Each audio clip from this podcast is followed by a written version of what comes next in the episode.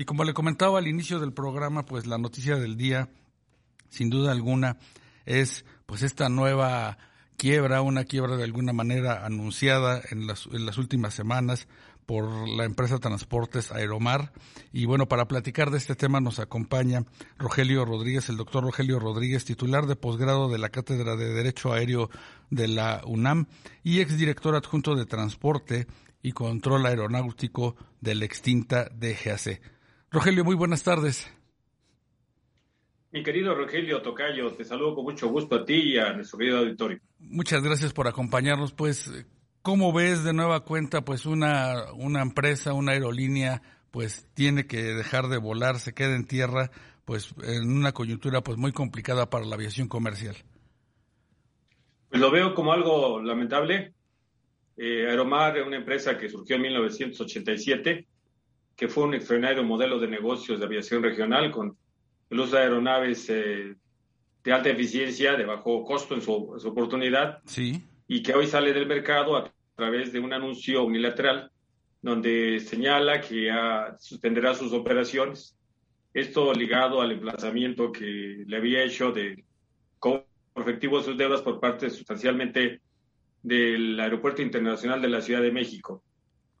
Pero no solo eso, sino los adeudos con ASA por cuanto al combustible, sí. los adeudos con el CNA por cuanto a los servicios a la navegación del espacio aéreo mexicano, las deudas que tiene en materia laboral, los activos laborales con sus trabajadores y en general con sus arrendadores y, con todos los demás proveedores suman 4 mil millones de pesos. Es una cantidad que no, con la que no cuenta. Se había anunciado de una posible inyección de capital por parte de inversionistas brasileños y este, anuncio parece que no se concreta y, y anuncian el, el cese eh, de manera unilateral. Con lo que un servidor no coincide, porque es una empresa concesionada por el gobierno federal y el papel de la Secretaría de Infraestructura, Comunicaciones y Transportes debiera ser eh, intervenir inmediatamente para garantizar el servicio público por un lado y por el otro no queremos ver otro caso mexicana de aviación o Interjet en donde se especule con que si van a inyectar capital o no. Lo que se debe iniciar es un, un procedimiento de revocación por parte de la Secretaría de Infraestructura, Comunicaciones y Transportes, el artículo 15, 14 y 15 de la Ley de Aviación Civil así lo señalan. ¿Y con qué fin? Con el fin de ver si efectivamente esta, este demérito financiero eh, es solucionable o no. Y por otro lado, ¿por qué no ver qué va a suceder? ¿Por qué la empresa no fue al concurso mercantil oportunamente? ¿Por qué este anuncio unilateral, mi querido Rogelio? Claro, y sobre todo por lo que nos comentas eh, de que pues su presencia regional de alguna manera, eh, como fue conformándose el mercado, pues tuvo cierta exclusividad, sobre todo en rutas que van al occidente y que pues ahora la incógnita es quién va a cubrir eh, esos, esas rutas que, que tenía Aeromar. Bueno, inicialmente es, eh, digamos, una falta de oferta en mercados, por ejemplo, como San Luis Potosí, como Aguascalientes, que por las características de los mercados y por las características de las pistas de ciertos aeropuertos, eh, Aeromar cubría con eficiencia, sobre todo con los aviones ATR, que son, eh, insisto, de alta eficiencia. Se ha anunciado por parte de Aeroméxico, por parte de Volaris y por parte de Viva Aerobus, cada uno de acuerdo con sus políticas, el que inicialmente van a procurar proteger a los pasajeros que tenían eh, boletos comprados hasta el 31 de marzo.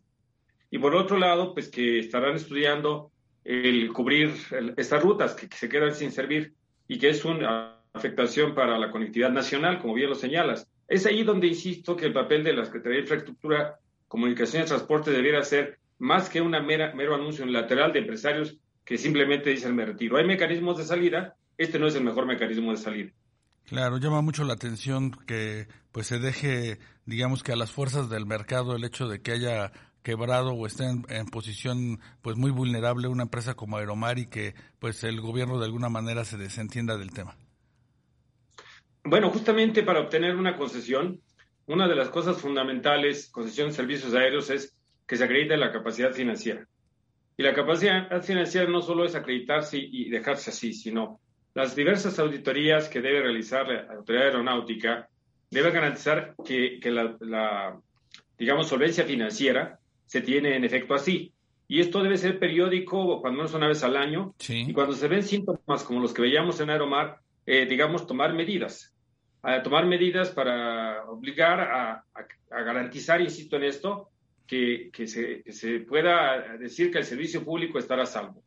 Esto es que, la conectividad por la que recibió la concesión estará a salvo y si no, pues eh, el hubiera no existe, pero iniciar el procedimiento eh, de revocación de la concesión quizá dos años atrás hasta en tanto, o un año y medio atrás, hasta en tanto la empresa acreditara su solvencia financiera y más que buenas eh, promesas o propósitos, como hemos visto, eh, acciones efectivas para saber que hay inyección de capital, que se van a un concurso mercantil o un Chapter 11, como lo hizo ahora México, y que hay medidas efectivas para, para solventar esta situación y no eh, mera buena voluntad.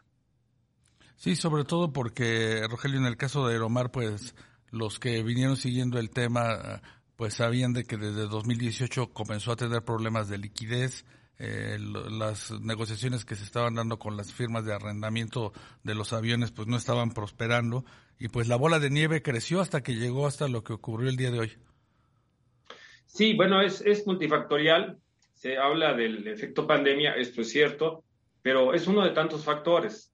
Eh, uno de los factores fundamentales fue la planeación de flota, fue la falta de revisión de algunas de las rutas que, que estaban atendiendo, fue incluso el, tema de, de, no cuidar la armonía entre sus egresos, su capítulo de egresos, sus ingresos, e incluso una estrategia quizá de, reducción para rearmarse, como sería un Chapter 11, para buscar eh, las rutas en las que eran solventes, mantenerse y, y, reprogramar el desarrollo de algunas otras rutas, incluso rectificando algunos equipos aéreos, que es otro de los temas. Cambiaron fueron cambiando a, modelos Embraer, una transición que es muy costosa, altamente costosa, no solo porque el cambio de equipo en sí mismo, sino porque entraña a tener dos tipos de capacitación, dos tipos de centros de simulación, a pilotos, a, sobrecargos, a mecánicos, eh, a personal técnico aeronáutico en lo general. Y además, los contratos, las, las, negociaciones financieras no fueron en el modelo que la familia Katz históricamente había hecho, que había sido muy eficiente por, por una alta solvencia derivado de que Aeromar era parte del conjunto, un conjunto de negocios de estos empresarios mexicanos que en última instancia rompieron esa armonía con la que exitosamente habían transitado por muchos años. Claro, ahora llama mucho la atención que, pues, eh, ahora es Aeromar, hace algún tiempo también Interjet, Aeroméxico pues tuvo que buscar una capitalización en los mercados internacionales, como lo mencionas en el marco del capítulo 11 para poder salir a flote y pues eh, eh, contrariamente a lo que ocurrió en otros países, pues el gobierno no apoyó a su aviación comercial durante la pandemia.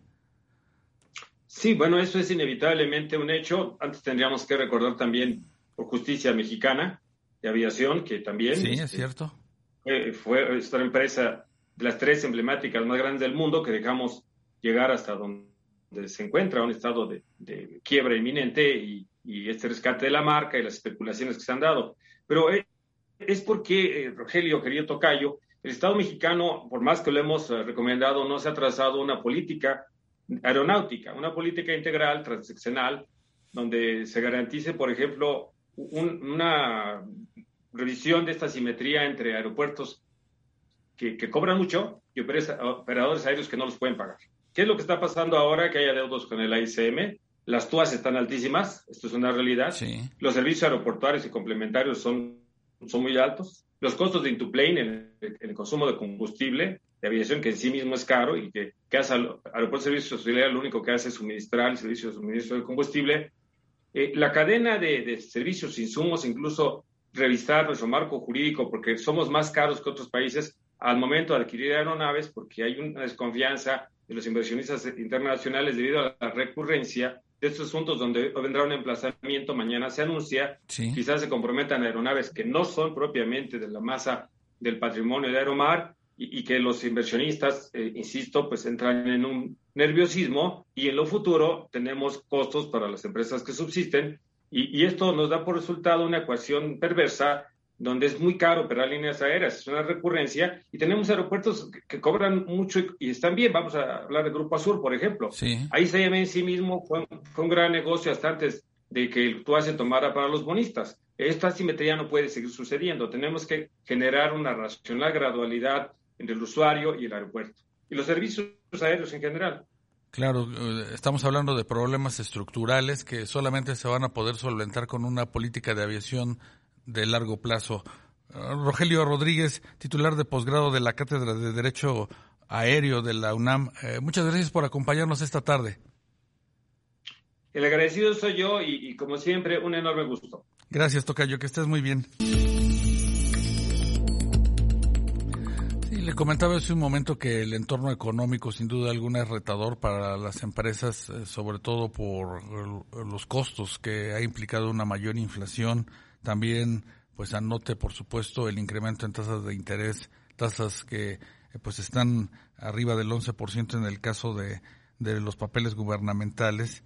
Y bueno, pues eh, en ese contexto, pues un sector en el que se veían, digamos, que oportunidades de crecimiento relevante, el de las fintech, pues parecería que estarían tomando, pues, un pequeño freno a partir pues de este entorno difícil, por supuesto también para otorgar financiamiento. Y precisamente Moody's Investor Service acaba de realizar un estudio sobre pues cuál es eh, la condición actual del sector fintech, del sector de empresas de tecnología financiera. Y para platicar de este tema está con nosotros Rodrigo Marimón, analista de instituciones financieras de Moody's. Rodrigo, muy buenas tardes. ¿Qué tal, Rogelio? ¿Cómo te va? Buenas tardes. Rodrigo, pues han realizado ustedes un, un, estudio, un paper sobre lo que está ocurriendo con el sector fintech en México. ¿Qué nos puedes comentar eh, de las conclusiones de esta investigación? Totalmente. Este reporte habla un poco de la situación fintech a nivel mundial. Y la verdad que nosotros analizamos cuál es la amenaza que, que, presentan estas instituciones para la banca tradicional. Y hemos visto en el año anterior, como tú bien decías, cómo se ha desacelerado quizás la intensidad de, presión sobre las instituciones financieras más tradicionales y esto principalmente a raíz de que el capital para estas entidades digitales se encuentra más escaso que antes, teniendo en cuenta la coyuntura macroeconómica, ¿verdad? Menor crecimiento económico, altas tasas de interés, y consideramos que esto va a influenciar en un menor apetito por el riesgo también de las instituciones de crédito para financiar la expansión de estas entidades. En México quizás la historia es un poco diferente, Sí sabemos que hay presiones, sí sabemos que van a haber presiones sobre, sobre los modelos de negocio y expansión de estas entidades en el país, pero consideramos que la cobertura de crédito actual en, la economía mexicana le va a brindar, le va a continuar brindando oportunidades para, para estas entidades digitales para expandir todavía su negocio y hemos visto entidades muy que han sido muy exitosas en los últimos años, atrayendo a base de clientes muy importante. Claro. Ahora, Rodrigo, el universo, pues, fintech es muy amplio. Hay empresas de diferentes características. Por un lado está el crowdfunding, otros que, pues, son con un modelo más de, la banca tradicional. ¿Cuáles serían, digamos, que los nichos donde tú ves que, pues, estaría, digamos, que observarnos un crecimiento más lento? Quizás lo que nosotros le llamamos los bancos digitales, ¿no? Que son aquellos bancos que han, que están ofreciendo una, servicios financieros más dinámicos, más rápidos, de mayor acceso para los clientes mexicanos, eh, que están ofreciendo transferencias, créditos, hasta tarjeta de crédito en algunos casos, que son productos que antes estaban restringidos para la banca tradicional, que ahora las empiezan a otorgar este tipo de bancos digitales. Claro, sabemos que pues parte o mucho del soporte de estas empresas fintech es pues la inversión en tecnología, en softwares muy poderosos. Eh, ¿En qué medida también requieren pues una inversión de capital relevante que además tiene que ser continua pues para poder sobrevivir? Bueno, la verdad que acá en México hemos visto entidades muy sólidas y hemos visto entidades que están entrando de, nombre mundial, por ejemplo, Nubank, Revolut, fintech eh, también argentinas que están entrando en el mercado. Y estas entidades son muy eficientes en términos de operaciones. No tienen sucursales, se manejan principalmente con, con aplicaciones digitales en los teléfonos y eso les da una ventaja competitiva. ¿Por qué? Porque nosotros sabemos que la banca en México depende mucho de la presencia física en los pueblos alrededor de México, en aquellas ciudades donde quizás no hay una oferta de servicios tan presente y estas fintechs vienen un poco a digamos, desafiar esos modelos de negocio, ¿no? Ofrecer una alternativa mucho más dinámica y rápida y al mismo tiempo más barata. Claro. Hablabas hace un momento, pues, de la competencia, la amenaza que estas empresas pueden significar para la, pues, la banca tradicional, pero también estamos viendo que entidades como Banorte, como Mifel, están creando su propia subsidiaria, su propia banca digital para entrar a ese mismo mercado. Totalmente, y eso habla también un poco de los desafíos que tiene la banca tradicional, ¿no? Hemos visto, como, como, como tú bien decías, Banorte, también Banregio, Santander también está desarrollando su banca digital y lo vemos como positivo. ¿Por qué? Porque todo esto viene a incrementar la competencia con respecto a los servicios financieros y los beneficiados van a ser los consumidores. Entonces creemos que mayor competencia y mayor dinamismo en el, y mejoras en la oferta de servicios financieros va a traer beneficios para todos y también en algún punto beneficiar los costos a los, a los cuales las personas acceden a esos servicios financieros. Y también sabemos que quizás vemos que los nichos de clientes que, que, tanto las fintechs como los bancos están buscando o se enfocan principalmente son un poco distintos, porque sabemos que la banca tradicional mexicana se enfoca quizás en lo que nosotros llamamos la cúpula de la pirámide, las empresas más grandes, aquellos individuos con mayor riqueza, mientras que estas fintechs están em, empezando a explorar esos nichos de mercado que han sido históricamente desatendidos por la banca tradicional. Quizás aquellos individuos con menor poder adquisitivo, aquellas empresas más chicas como pueden ser las pymes, y creo que todavía hay espacio para que todos hagan negocio acá como, como está la situación en México. Claro, Rodrigo, y en Moody's, ¿cómo ven eh, pues figuras como el crowdfunding, este crédito colectivo en mercados como el mexicano? ¿Seguirá, digamos, teniendo respuesta por parte del público ahorrador de querer participar en estos mecanismos y a la vez pues facilitar el financiamiento para nichos muy específicos? La verdad que el avance de, de, la digitalización de los servicios financieros en México quizás ha sido un poco más lenta que lo que hemos visto, por ejemplo, en Brasil. En Brasil hemos visto una adopción digital muy acelerada.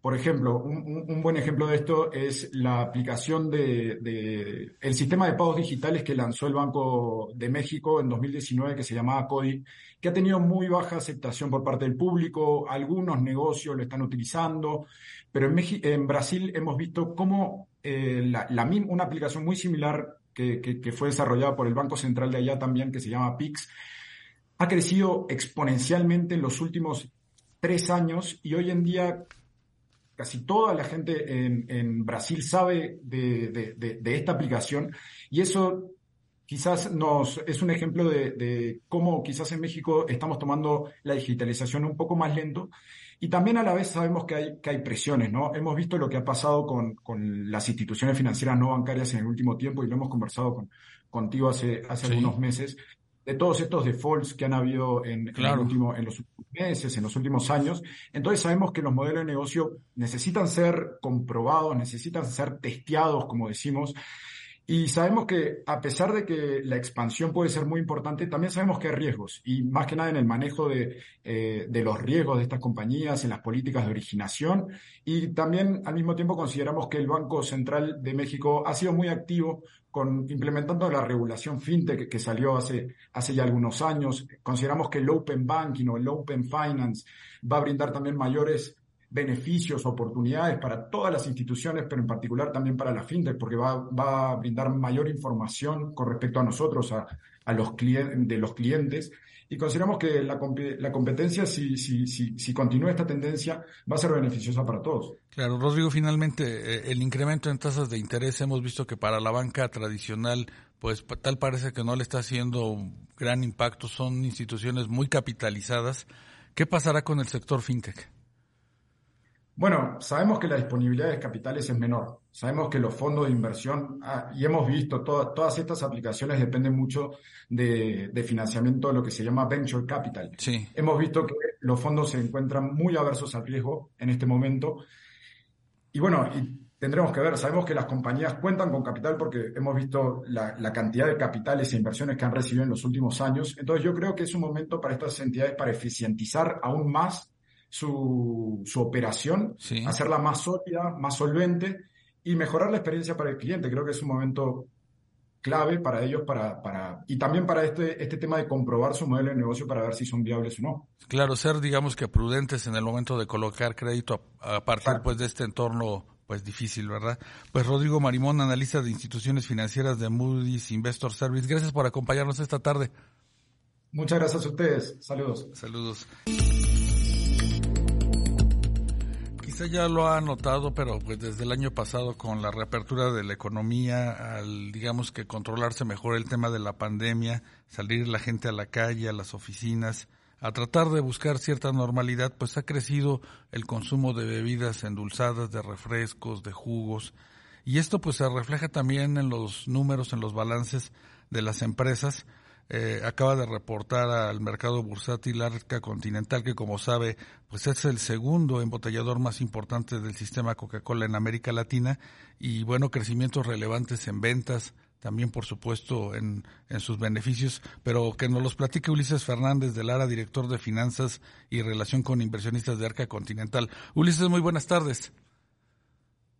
Muy buenas tardes, Rogelio. Un gusto saludarte a ti y a tu amable audiencia. Saludos desde Monterrey. Gracias por, no, gracias por tu tiempo, Ulises. Pues coméntanos, acaban de presentar pues sus resultados al cierre del 2022 y pues crecimientos de doble dígito, ¿verdad? Que ya quisiéramos muchos tener. Sí, realmente estamos muy, muy, muy, muy satisfechos y muy motivados. El jueves pasado reportamos a la bolsa los resultados del cuarto trimestre y el año completo 2022. Y como bien mencionas, la, la compañía cerró el año en forma sobresaliente, otro, otro año más entregando los resultados muy sólidos, no, no solamente financieros, sino también operativos. Y en esta ocasión, las operaciones en México y en Estados Unidos son las que impulsaron estas, este cierre. Eh, el enfoque al mercado, como siempre lo dijiste hace un rato, la flexibilidad operativa. Y por, por, supuesto el tema para nosotros siempre es el compromiso de servicio con los clientes. Ese tema para nosotros es el más relevante y, y ese es el que nos hace esa diferencia. Pero bueno, entrando muy rápido a, a los números, sí. eh, Rogelio, la, la, en 22 superamos por primera vez en la historia, tenemos 20 años de ser empresa pública, superamos los 200 mil millones de pesos en ventas netas eh, fue un 13%, 13.3% más que en 2022. Y en el año también tuvimos niveles récord de, de, volúmenes de, de, venta de nuestros productos. Eh, las operaciones de México eh, alcanzaron niveles muy, muy importantes. Eh, y, y, te digo, en los meses de junio y julio del 2022 llegamos al récord de 100 millones de cajas unidad, que es la medida que nuestro negocio se maneja. Eh, históricos, siempre, siempre hay ese, ese mito de que, bueno, México puede seguir creciendo en esta industria. Y pues bueno, volvimos a mostrar que, que esto, esto es posible. Compromiso de más de 60 mil colaboradores que tenemos una, es uno de los elementos clave para lograr esto. Eh, no solo te digo en ventas, no solo en volúmenes, pero lo más importante, en, en flujo operativo. Crecimos el EBITDA en 11.9% a nivel consolidado. Sí. Y bueno, tú sabes perfectamente la complicación en cadenas de suministro, volatilidad en materias primas, a pesar de todas estas complejidades, pudimos llegar a este crecimiento tan importante. Claro. Eh, comienzan a verse algunas señales de que pues tanto la primavera como el verano serán sumamente calurosos en México, por supuesto también en Estados Unidos, donde tienen operaciones. ¿Esto de alguna manera seguirá alentando la demanda de bebidas? Mira, sin duda la, temperatura es una variable, pero bueno, nosotros no, no podemos controlarlo. Entonces, en lo que nos enfocamos es en aquellas cosas en donde sí tenemos una, una capacidad de llevar ese producto, ese portafolio a precios asequibles y, y, con un nivel de servicio. Nosotros esta, esta, esta capacidad la llamamos la ejecución en el punto de venta. Sí. Nuestro negocio tiene tres elementos y los puedes identificar muy, muy grandes el producir nuestros productos, nuestras marcas, el distribuirlas, pero lo más importante, la llegada a ese punto de venta, ese canal de distribución, la cantidad de rutas que tenemos, pues tú conoces el sistema Coca-Cola, sí. es de los más completos que, que, llegan a todos los puntos de venta, pero ese servicio, esa diferenciación, sobre todo en un canal fragmentado como el nuestro, el canal tradicional, más del 65% de las ventas es en estas pequeñas tienditas, esos pequeños empresarios, y es ahí donde esta ejecución de la mano en el portafolio de productos son las dos variables. Tenemos marcas muy sólidas, muy, muy fuertes, muy reconocidas, pero cada vez ampliamos más el portafolio. Eh, Rogelio, hace 10 años hablábamos, no sé, de 300, 400 SKUs. Sí. SKU es una botella de un tamaño. Claro. andamos arriba de los 2000, ¿no? Wow. No me preguntes cuánto va a haber dentro de 10 años, porque no me va a dar la imaginación para, para poder proyectar hasta cuántos SKUs vamos a llegar Pero esa ejecución, complementado con el portafolio que te acabo de describir, sin duda son las variables que nos ayudan a, obtener estos resultados. Claro. En la parte de costos, como tú mencionas, pues las materias primas han eh, incrementado sus precios. Ahí, ¿cuál ha sido la estrategia a seguir eh, en, el tema de los, digamos que el precio final que, ofrecen a los consumidores? Mira, bueno, eh, te, hablaba de, esta presentación, nosotros le llamamos el, el, el precio empaque cada vez generamos más empaques donde el precio al consumidor sea más asequible. Puntos de entrada desde los 5 o 6 pesos en las presentaciones personales hasta las presentaciones de 3 litros. Obviamente esto va ligado a la ocasión de consumo de los productos. Pero ya en el tema de cómo hicimos más eficiente, algo que como Arca Continental ha sido nuestra prioridad, Rogelio, es la disciplina financiera. Eh, nosotros tenemos un nivel de apalancamiento muy, muy bajo Incluso en el trimestre reportamos nuestro ratio de deuda neta vida 0.5 veces. Significa que tenemos una flexibilidad en nuestro balance tremenda, más de 11, 13 veces nuestro EBITDA podría cubrir nuestros intereses. Sí. Entonces, una salud financiera muy, muy sólida. Esa es la número uno. Número dos, todos los proyectos de innovación y de eficiencia en costo. Todo el mundo piensa que esta industria que en México está por cumplir 100 años en 2026, vamos a cumplir 100 años como el primer embotellador en, México. Todo el mundo piensa que ya todo está escrito, que ya todo está inventado, y no, no te imaginas. Cada año encontramos áreas de optimización, tanto en la parte productiva como en la parte administrativa. Una variable que sin duda es la que nos ha ayudado es el uso de la tecnología de información, Rogelio. No solo en la parte comercial, que hay un impacto directo en ventas, pero en todos los procesos administrativos, el back office le llamamos nosotros. Claro. No te imaginas cuántos mecanismos de inteligencia artificial, analítica avanzada, estas tecnologías que le llaman de robotics, que hacen que se automaticen los procesos, se hagan más eficientes. Todo esto se conjuga para que además de que seamos muy disciplinados, aprovechemos todo lo que está saliendo de tecnología de vanguardia. Claro, el consumidor, pues como tú dices, vamos a la tiendita o al súper y pues vemos el anaquel lleno, siempre quizá pensando en que son los productos que más buscan los clientes, pero detrás ya hay una enorme tecnología, ¿verdad? E, esto de conocer mejor los diferentes mercados y, y por supuesto, pues manejar las rutas, ¿verdad? Que también se ve fácil, pero a partir de, de, de, tener información de a dónde distribuir y qué producto entregar es donde pues está el secreto de que siempre la anaquel se vea pues con el producto que busca el cliente. Efectivamente, Rogelio, la, la, esta tecnología que te hago mención, no solo la usamos para nuestros propios procesos, pero también para apoyar a nuestros clientes del canal tradicional. Una de las premisas nuestras es modernizar, llevar esa tecnología al punto de venta y ayudar a estos pequeños empresarios a hacer más eficiente su negocio. Tenemos un negocio que, es un negocio muy pequeño, fue un startup que adquirimos hace, hace cuatro, casi cinco años, se llama Jump. Jump es una, un, nació como una startup y, lo que hace Jump es proveer tecnología de punto de venta para que esta, este pequeño emprendedor pueda tener eh, acceso a mucho más tráfico en su tienda a través de ofrecer mayores servicios, pagos electrónicos, pagos de, los servicios de luz, gas, teléfono, incluso monederos electrónicos. Acá en Monterrey, eh, con el metro, la tarjeta del metro se puede recargar en una tiendita. Te puedo dar una cantidad de ejemplos de tráfico que anteriormente se iba a otros lugares a tener esa, esa transacción. Ahora las tienditas, con esta modernización que estamos impulsando, han sido capaces de, de, crecer y florecer. Ahora incluso también podemos llegar al canal tradicional apoyándolos en el abasto de aquellos productos que no solamente de, marca Coca-Cola pueden tener complejidad para abastecerse. Esta misma empresa que te digo, John, tiene también un mecanismo de distribución para ofrecer productos de empresas líderes también un precio muy, muy accesible. Pero todo esto lo mencionas muy bien tecnología, logística y lo más importante, compromiso de servicio es lo que hace que nos hagamos diferentes al resto de las empresas. Finalmente, Ulises, muy rápido, el, el CAPEX, las nuevas inversiones, eh, ¿qué sería lo sobresaliente para 2023? Bueno, después de haber en 22, Rogelio, haberle dado la vuelta a la pandemia, completamente la dejamos atrás, prácticamente todos los canales están ya eh, al, al punto que estaban antes en 2019, la inversión se retoma y se retoman los niveles incluso un poquito más arriba de lo que veníamos haciéndolo, 6 a 7% de las ventas.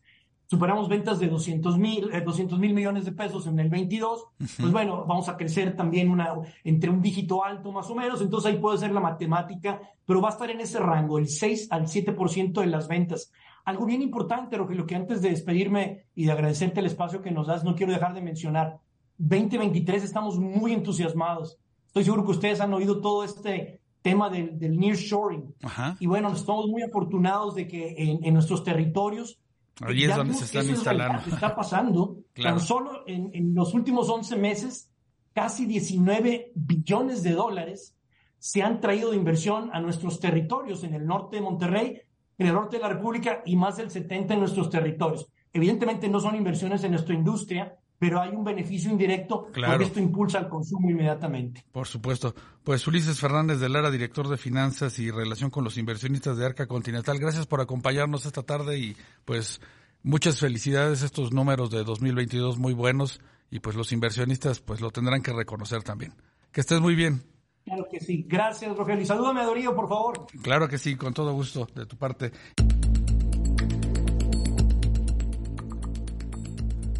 Definitivamente el mundo del trabajo cambió con la pandemia. Nos acostumbramos muchos a trabajar desde nuestra casa.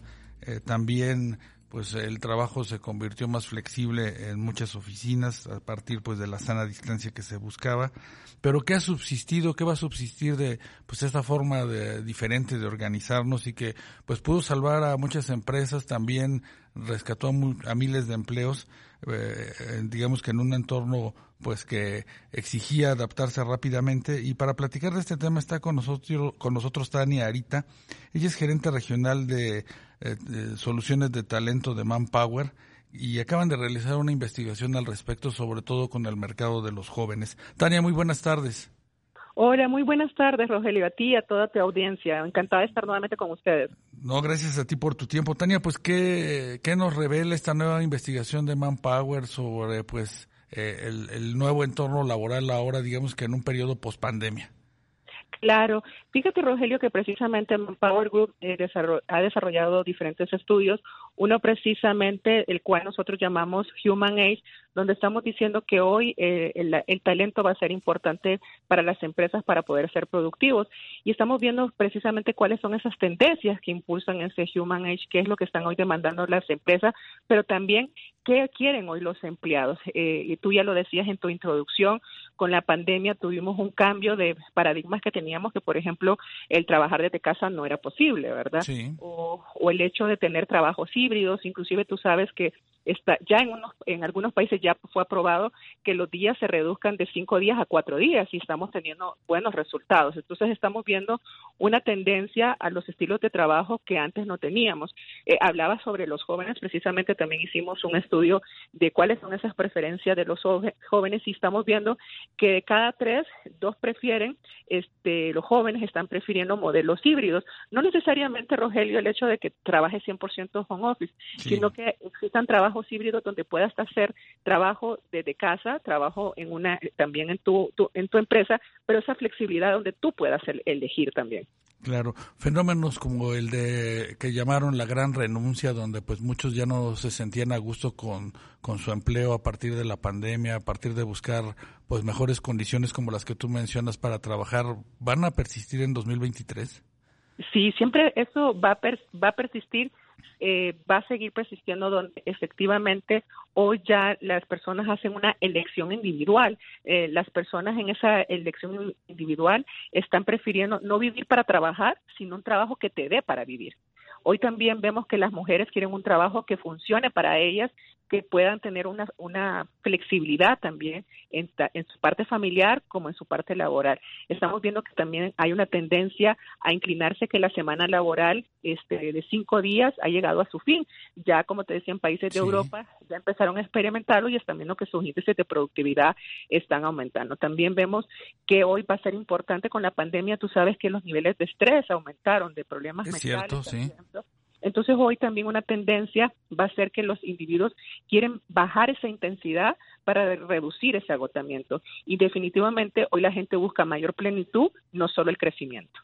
¿Y qué tendría que hacer la empresa para retener este talento? Porque pues digamos que ir formando el capital humano, eh, eh, digamos que de alguna manera adaptarlo a las condiciones que marca la empresa, la alta gerencia, pues cada vez es más difícil. ¿Qué tendrían que hacer las compañías pues para que estos empleados no se vayan? Excelente pregunta, Rogelio. Precisamente dentro del estudio Manpower Group habla que hoy la pandemia nos hizo que tengamos que tener trabajos más flexibles. Eh, donde hoy está provocando esos cambios de paradigmas que nosotros antes teníamos. Hoy las empresas tendrán que eh, ver esa parte de equilibrio entre la vida laboral y personal. Eh, también tendrán que tener más opciones de cuándo y cómo y dónde hacer su trabajo. O sea, el, el empleado va a tener que también tomar decisiones sobre eso. realmente estamos viendo que no es que es el fin de, que ya podamos trabajar desde casa, vamos a tener que tener esos modelos híbridos, porque te quiero dar un dato bastante interesante dentro de esta investigación que hicimos. Dicen que principalmente las personas sí quieren regresar, inclusive vemos que las personas quieren, el 42% dijo que quiere un modelo híbrido y las principales razones para regresar es porque quieren también una interacción social, así que estamos viendo que los empleados no es que quieren un 100% desde casa, sino que estos modelos, entonces las empresas van a tener que implementarlos porque otro de nuestros estudios hablamos también que las empresas están teniendo problemas para encontrar el talento. Aquí en México, el 65% de las empresas tienen problemas para encontrar talento. Si tienes problemas para encontrar talento y no te adecuas a esta parte de la elección individual y a estas tendencias que yo ya te comentaba, las empresas no van a poder ni atraer ni retener el talento. Claro, la capacitación definitivamente se ve como un rubro que pues deberá reforzarse, ¿verdad? Que generar las habilidades en nuestro en nuestra fuerza laboral has tocado un punto eh, importantísimo que nosotros también lo hablamos durante, eh, dentro del estudio. Efectivamente, eh, si estamos viendo que no te encontramos con el talento, también las empresas tenemos que desarrollar esas habilidades. Lo que está pasando hoy es que eh, no encontramos a, las personas con esas habilidades que se requieren para las demandas de trabajo. Entonces, sí, las empresas hoy y, también el individuo quiere capacitarse. Hoy también, si no estamos constantemente recapacitándonos, eh, nos volvemos obsoletos. Y mira que un celular después de seis meses se vuelve obsoleto, ¿no? Por supuesto, claro.